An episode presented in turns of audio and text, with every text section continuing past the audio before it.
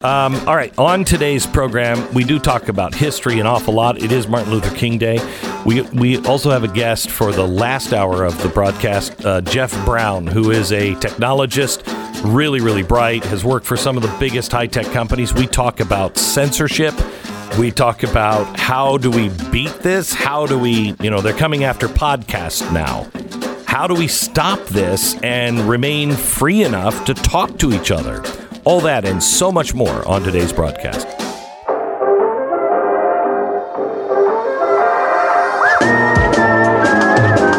You're listening to the best of the Glenn Beck program.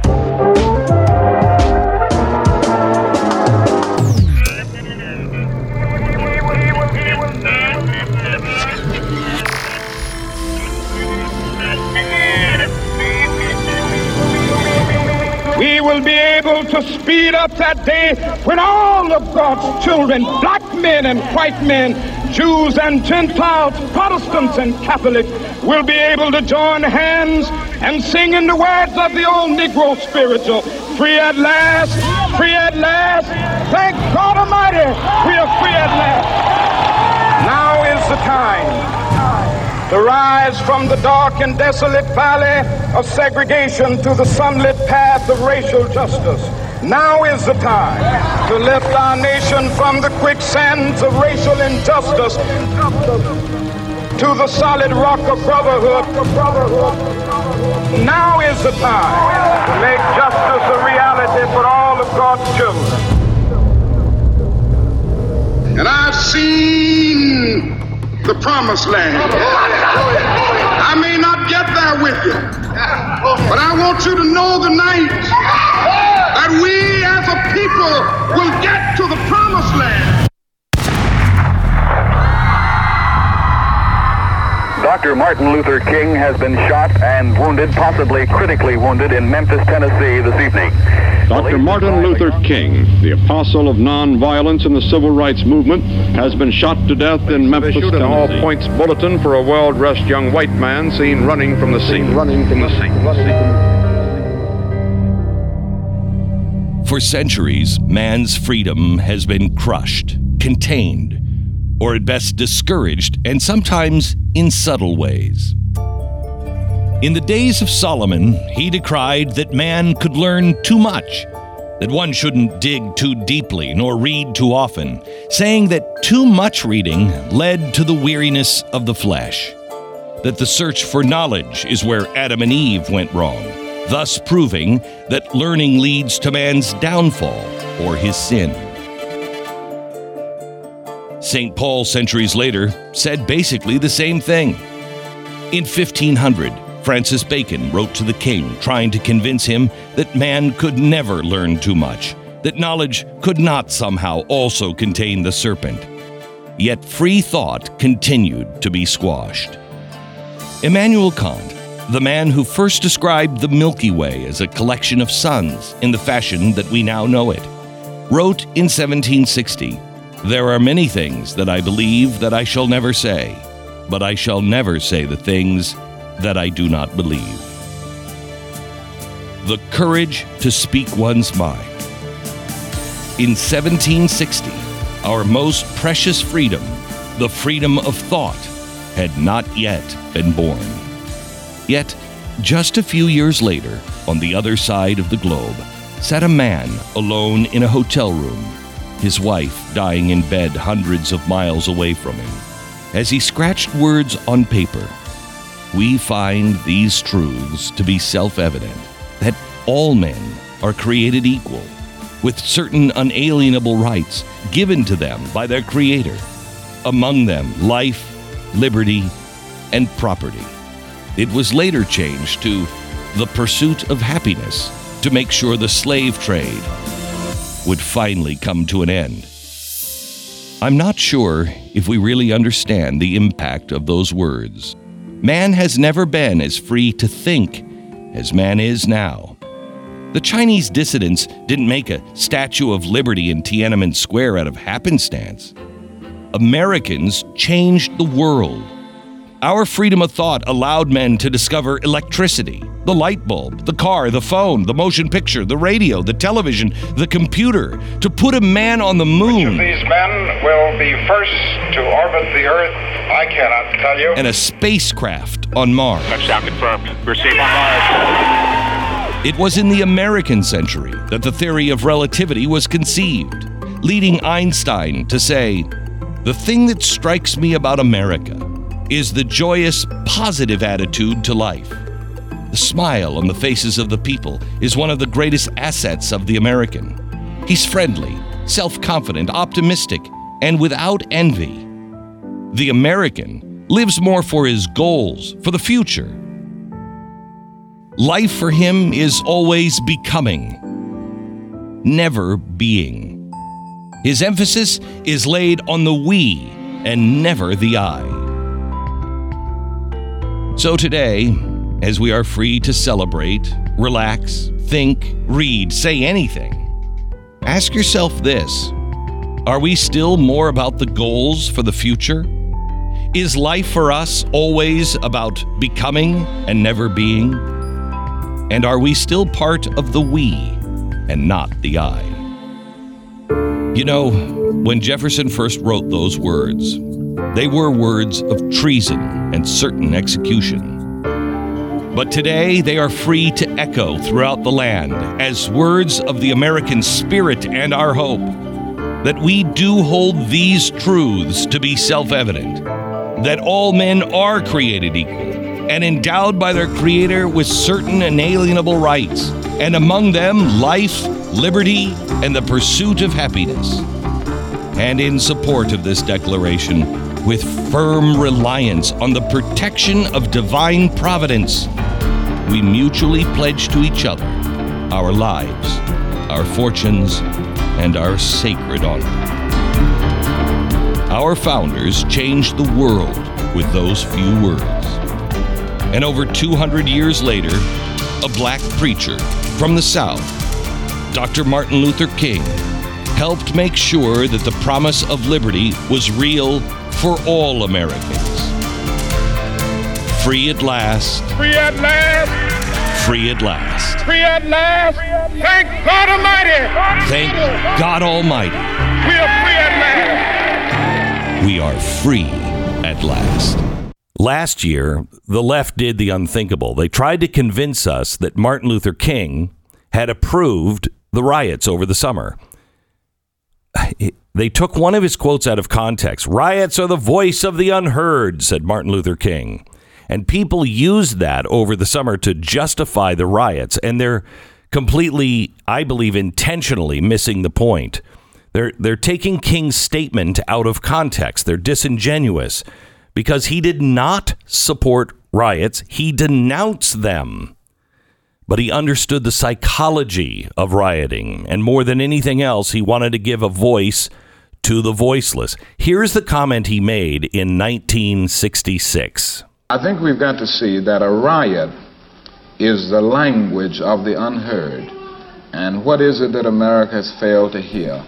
It has failed to hear that the economic plight of the Negro poor has worsened over the last few years. Okay, so this is how many summers like this one do you imagine that we can expect?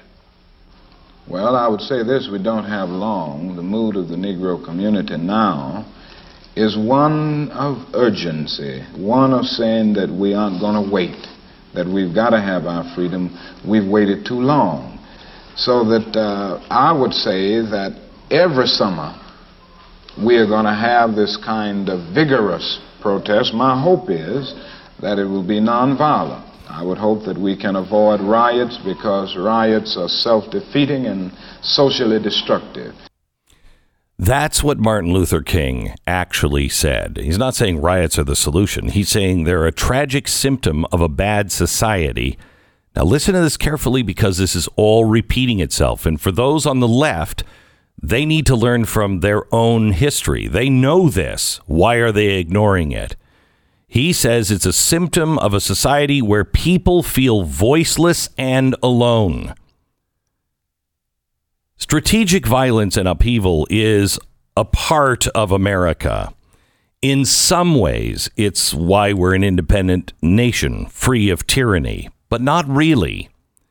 They didn't use violence. 1773, they say the Boston Tea Party. That was not violent. That was not violent.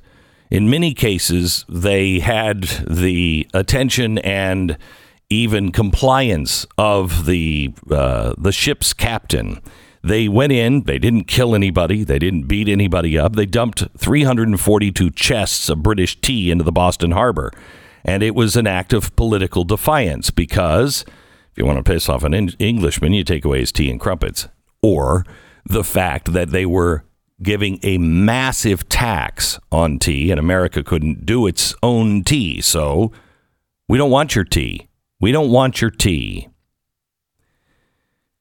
In our Constitution, it says, We the people, in order to form a more perfect nation, to establish justice and to ensure domestic tranquility, to provide for the de- common defense, promote the general welfare, and secure the blessings of liberty to ourselves and our posterity, to establish this Constitution. They grounded in the promise of the words, a well regulated militia being necessary to secure a free state. The right of the people to keep and bear arms shall not be infringed. But needless violence has no place in civilized silence in a society. So, what is needless violence? Well, we're seeing needless violence that has caused more needless violence. What happened over the summer was kind of an endorsement of needless uh, violence. And now everybody's upset because some, I believe, radicals on the other side decide they're going to go in and march on the Capitol.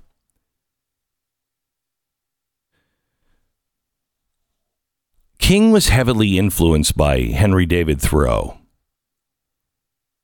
And I want to talk to you about Thoreau because I learned a lot in my research for this. Two years after MLK said, a riot is the language of the unheard. Two long years on April 4th, 1968. From the balcony of a room at the Lorraine Motel in Memphis, Tennessee, a white supremacist aimed a Remington 760 at Martin Luther King and fired. That night, Bobby Kennedy gave one of the most astonishing speeches on the back of a flatbed truck. He told a largely black audience who did not know about the killing of Martin Luther King this. We will have difficult times.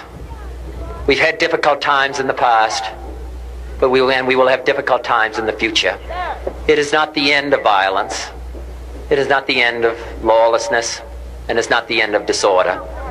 But the vast majority of white people and the vast majority of black people in this country want to live together, want to improve the quality of our life, and want justice for all human beings that abide in our land.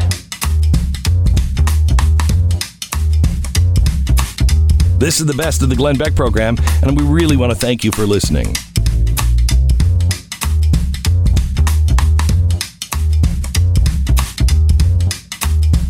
When you look at the left, the left learned nonviolence from Martin Luther King, but they're rejecting Martin Luther King now. And this summer was not nonviolent at all.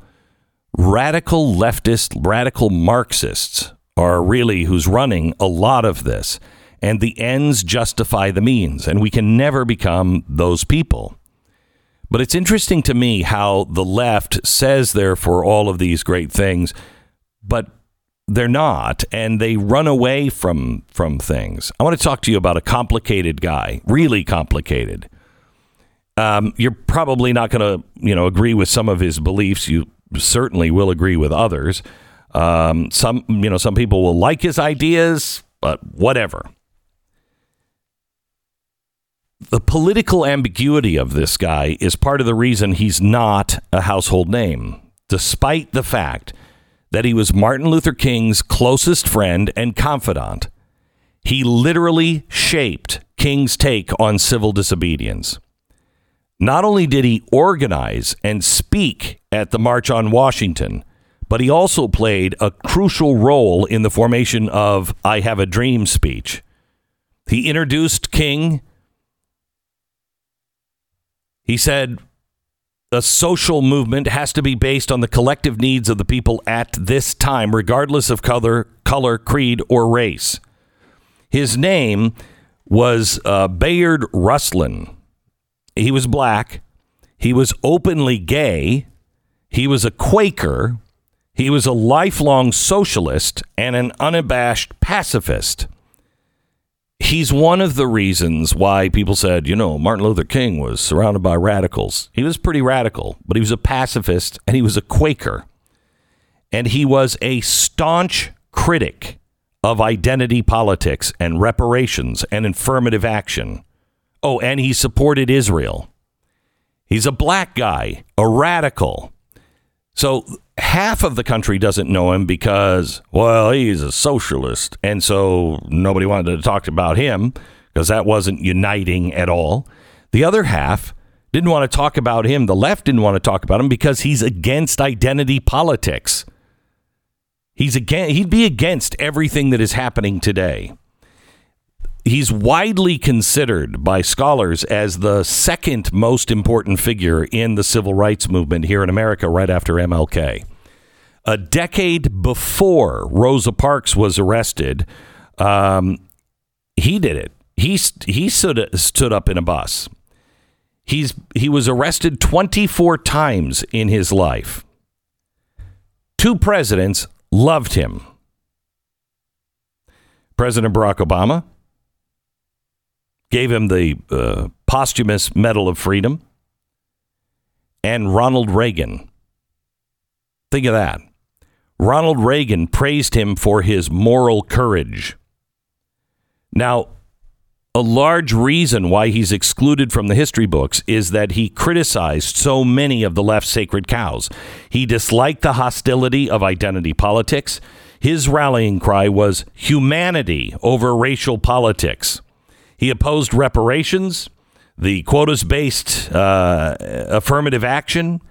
He argued against blackface minstrel shows. He once said, you know what?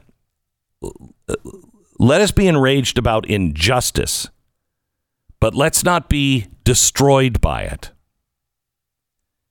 Even in the socialist leanings, he saw the world not through the lens of race, but class. He was a he was after all a socialist. He's most likely responsible for coining the term white liberal syndrome. Do you know what that is? That's when white people who are liberals condescend to black people and they secretly con- uh, consider them inferior. Uh, and they see themselves as saviors. I mean the entire Democratic platform? Is that what you're referring to? Yeah, pretty much. Okay. Pretty much. Mm-hmm. Pretty much. He said, if we desire a society without discrimination, then we must not discriminate against anyone in the process of building this society. This is the hypocrisy that the right feels right now. You can't say violence is okay all summer long and then say violence is wrong. We've been saying violence is wrong then and violence is wrong now. We, we you can't say, "Hey, we want to be treated fairly and equitably." and then say, "Oh, and by the way, we're not going to we're not going to give any kind of federal funds to white guys that own business." Well, wait a minute. Wait a minute. Aren't we all in this together? Now, you will see an article or a video or something, you know, BuzzFeed, Washington Post, PBS, but most of the time, you will only see him talk about his leftist beliefs and causes, and he's now being reframed as an LGBT hero. Uh, you know, I don't think he'd have a problem uh, with that at all, but that's why is that the only part of him? That we're talking about? And uh, that's a rhetorical question, I know. In the late 1960s, he veered towards conservatism. New York Times described him in a profile as, quote, a strategist without a movement. He had a movement because he was a movement. It's just not a movement that fits neatly into the left versus right dynamic. He had been branded Uncle Tom, especially when he spoke out against anti Semitism or they, when he spoke out because he disagreed with some of the black activists. But this guy was an amazing guy that helped change our nation. And on Martin Luther King Day, it's worth spending just a few minutes learning about what he really did and believed. Well, I, I tell you, this guy is this guy's fascinating. Bayard Rustin. Uh, he wrote poetry, played football. He was raised by his grandparents, the ninth of twelve children. You believe that? Hmm. Um, he was a member of the NAACP, and W.E.B. Du Bois and James Weldon Johnson were frequent guests at his house. And when he was growing up, these things all made an impact. He said later, My activism did not spring from being black. The racial injustice that uh, it was present in the country during my youth was a challenge to my belief in the oneness of the human family. This is what the left is leaving out now the oneness of the human family.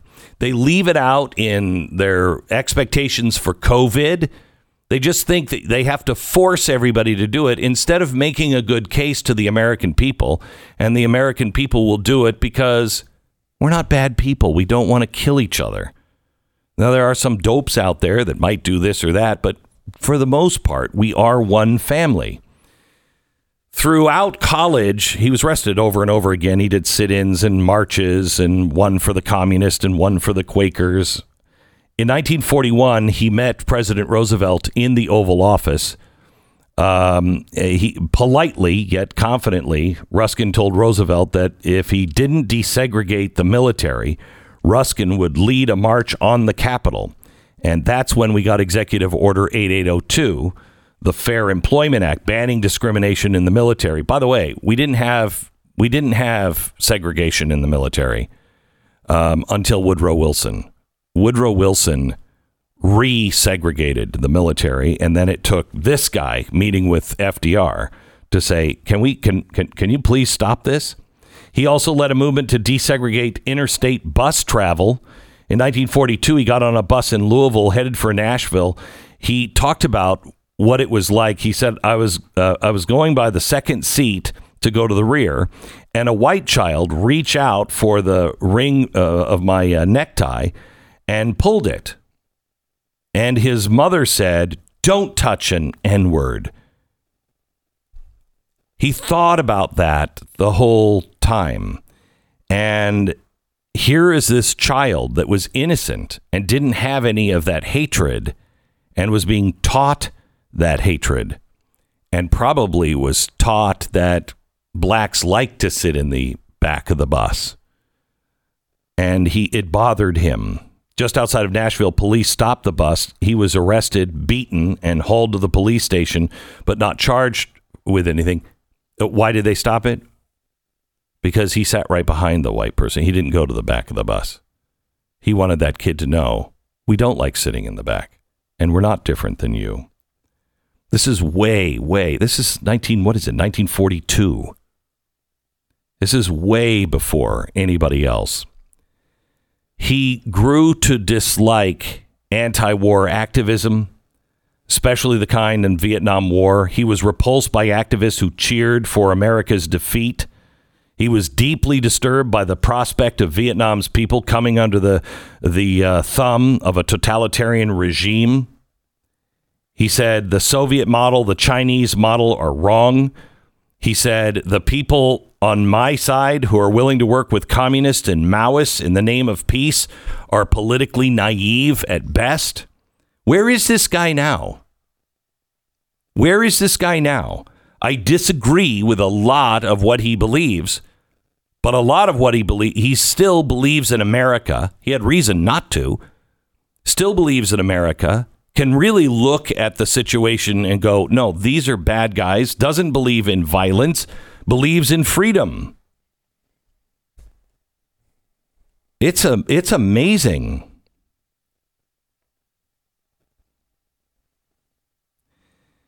He was the chief organizer of the March on Washington for Jobs and Freedom, and that's the I Have a Dream speech.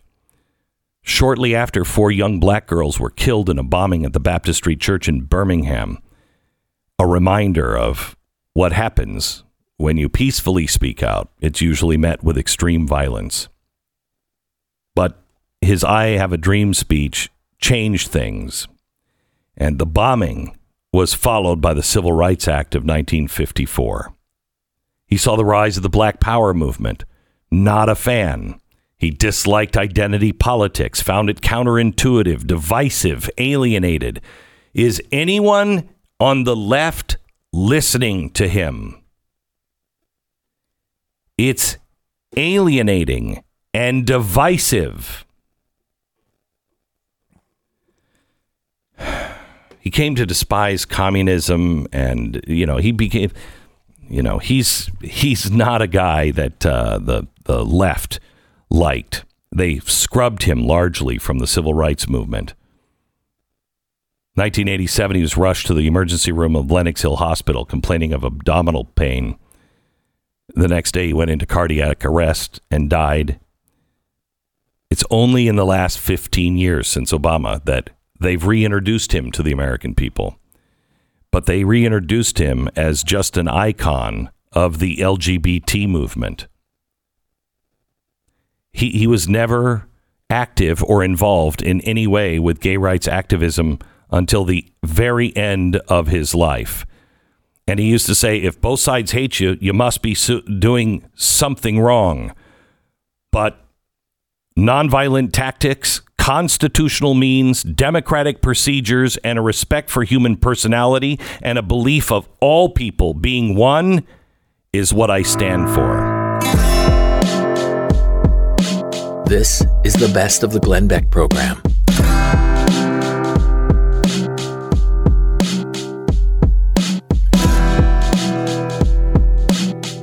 Jeff Brown joins us. Uh, Jeff is a uh, he's the founder and chief investment analyst for uh, Brownstone Research.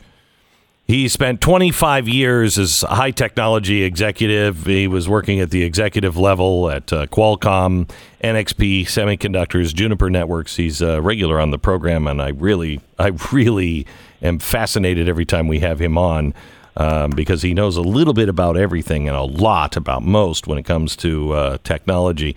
Um, Jeff, I want to push you a little bit uh, on on a story that came out, and I, I don't even know the meaning of it.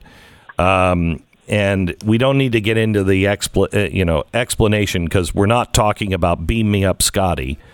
But I believe it's I believe it's the Fermi Labs that have trans uh, transported digital transport uh, uh, transportation uh, from of information, digital information from one place to another, no strings attached.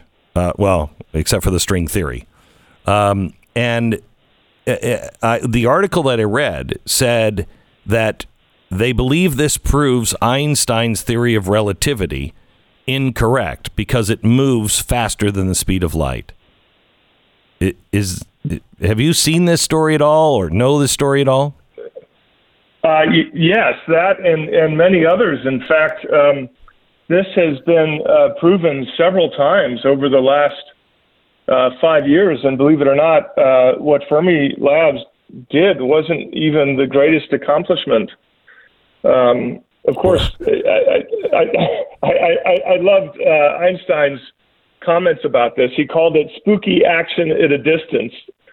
very scientific mm. way for him to explain something very strange happening. But what he was really referring to is this concept of quantum entanglement. A very complex subject, uh, but the simple way to explain it is that if you have, you know, two quantum particles and uh, they're close to each other, um, they can become entangled with one another. They become connected. And then we can separate these two particles. And if the state of one particle changes, the state in the entangled particle also changes instantaneously at a speed that's faster than that of light, which is precisely to your point why this theory of relativity was wrong on this particular subject. So, so, so, so is what is the application in the future for this?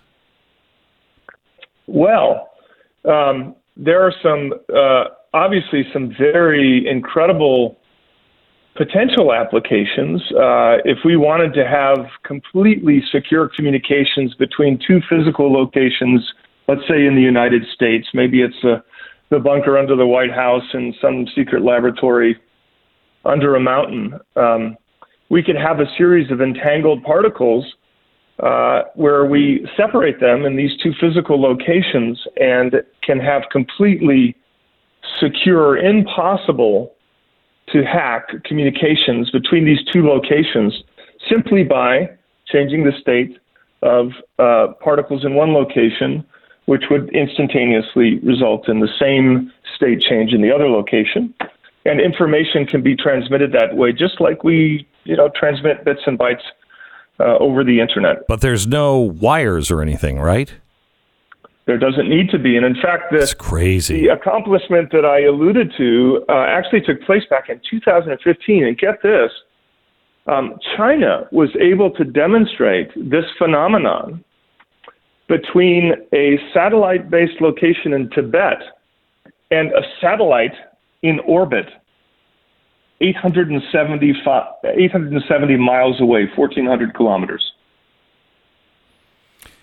Uh, so, last question on this. So, is the quantum theory now quantum fact? Well, quantum entanglement is absolutely a fact. Quantum teleportation is absolutely a fact. They're both proven. Um, now, to be fair, they're very hard to use at a practical level because very special conditions and environment need to be maintained to enable this phenomenon to happen and to send information. But it clearly works. And uh, over the next few years, believe me, this is going to be an area of intense development, especially by centralized governments. China and the U.S. in particular so uh, will be leading the way. So you, you um, most people are not paying attention, and I don't know if you remember Carl Sagan's last book, The Demon Haunted World, but I think these are the days he was predicting and and showing, and there seems to be some really big things that are happening that I'll read about in a small little article, and I'll be like, shouldn't this be a big deal? Shouldn't this be a big deal? what are the things that are on the horizon that are game changing? Let's say in the next year, is there anything? Uh, yes, I, I, I, By the way, I share those thoughts uh, that you have every single day, right? Uh, because that's all I do. Yeah. Um, but it, next year, literally the next 12 months, we will see the next major breakthrough in quantum computing. We are going to see some extraordinary breakthroughs with uh, uh, from genetic editing and also messenger RNA technologies, which uh, are related um, we're going to see tremendous breakthroughs in artificial intelligence. Um, what most people don't know is that the custom semiconductors, the hardware, have been uh, manufactured to accelerate uh, the development on the software side. So we're going to see some incredible breakthroughs in 2021 on natural language processing and also the use of artificial intelligence to make new discoveries. A simple example would be uh, new molecular compounds or new drug discoveries by using this technology, this hardware, and this software. Wow. Um, um, it's. Uh, go ahead.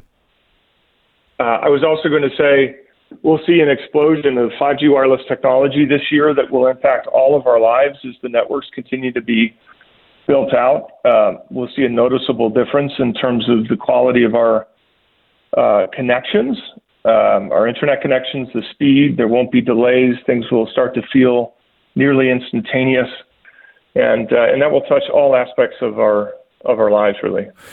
Um, the last thing uh, I want to talk. I mean, I've got a billion things, but I'm out of time after this. Um, I don't know if you've been following because it seems like such a whack job thing, but it's not now. Um, if you've been watching what's been coming out of the Pentagon over the last few years, last like three especially, we are the Pentagon is now verifying that we are tracking uh, otherworldly uh, ships. Um, they are still studying to see if anybody has this technology, but the latest revelation from the Pentagon was that they were tracking uh, some sort of a ship that came uh, was flying super fast and then stopped went down into the ocean, under the ocean, and was they were tracking it under the ocean at 400 knots. Um, are are are you following any of this? Because it seems kind of important. Uh, it's remarkable. These stories that are coming out are remarkable from a technology standpoint. None of it surprises me. Um, we've already identified thousands of habitable exoplanets uh, in our own galaxy capable of supporting life. Uh, so to me, it's common sense to think that other, other life exists. Has it reached us yet? I, you know, I'm not sure. I'm excited to find out. But um, there's a big, uh, very interesting book coming out in a few days from Avi Loeb, who's the chair of astronomy at Harvard. Yes. Uh, and his book is going to talk about uh, that object, mysterious object, Oumuamua, uh, mm-hmm. that entered our own solar system, our inner solar system, nonetheless. And its speed changed as it was coming through the solar system and then accelerated when it wanted to leave. And they weren't explainable by simple orbital mechanics. And so the theory is that there was some form of jet propulsion there to cause these changes in speed and attitude. And so his whole book, which I'm excited to read, uh, will be out in a few days, and we'll see we'll see yeah. what he has to say. I, I, I pre-ordered it because I'm fascinated by it as well, uh, because he's saying there's nothing natural that travels the way that thing traveled. But I, I couldn't understand if he thought it was space junk, something that some other being or civilization or something had used and had jettisoned, or if it was uh, currently really active and probing. A surveillance mechanism, correct? Yeah. yeah. Um, Jeff, thank you so much. I really, I really appreciate it. Um, I, I do want to say, are there more people in Silicon Valley like you? Because I used to talk to people at Facebook and and Google that were that were inside and they were like we're libertarians we don't believe in the we don't believe in the left or the right we're libertarians and we'll never let this stuff happen. Are there still those people there? Absolutely. They exist and they exist in numbers, especially in the libertarian camp. Uh, but uh, right now, what I'm seeing is that they have to, they feel the need to signal virtue uh, to the left, and it's really heartbreaking to uh, to see this happen. But they, they exist, and I hope mm. they, I hope they surface again. Yeah, I do too. Thank you so much, Jeff. I appreciate it. You're welcome. You Always bet. good fun. Um, the editor of The Bleeding Edge, uh, and uh, we thank him for being on. Jeff Brown is his name.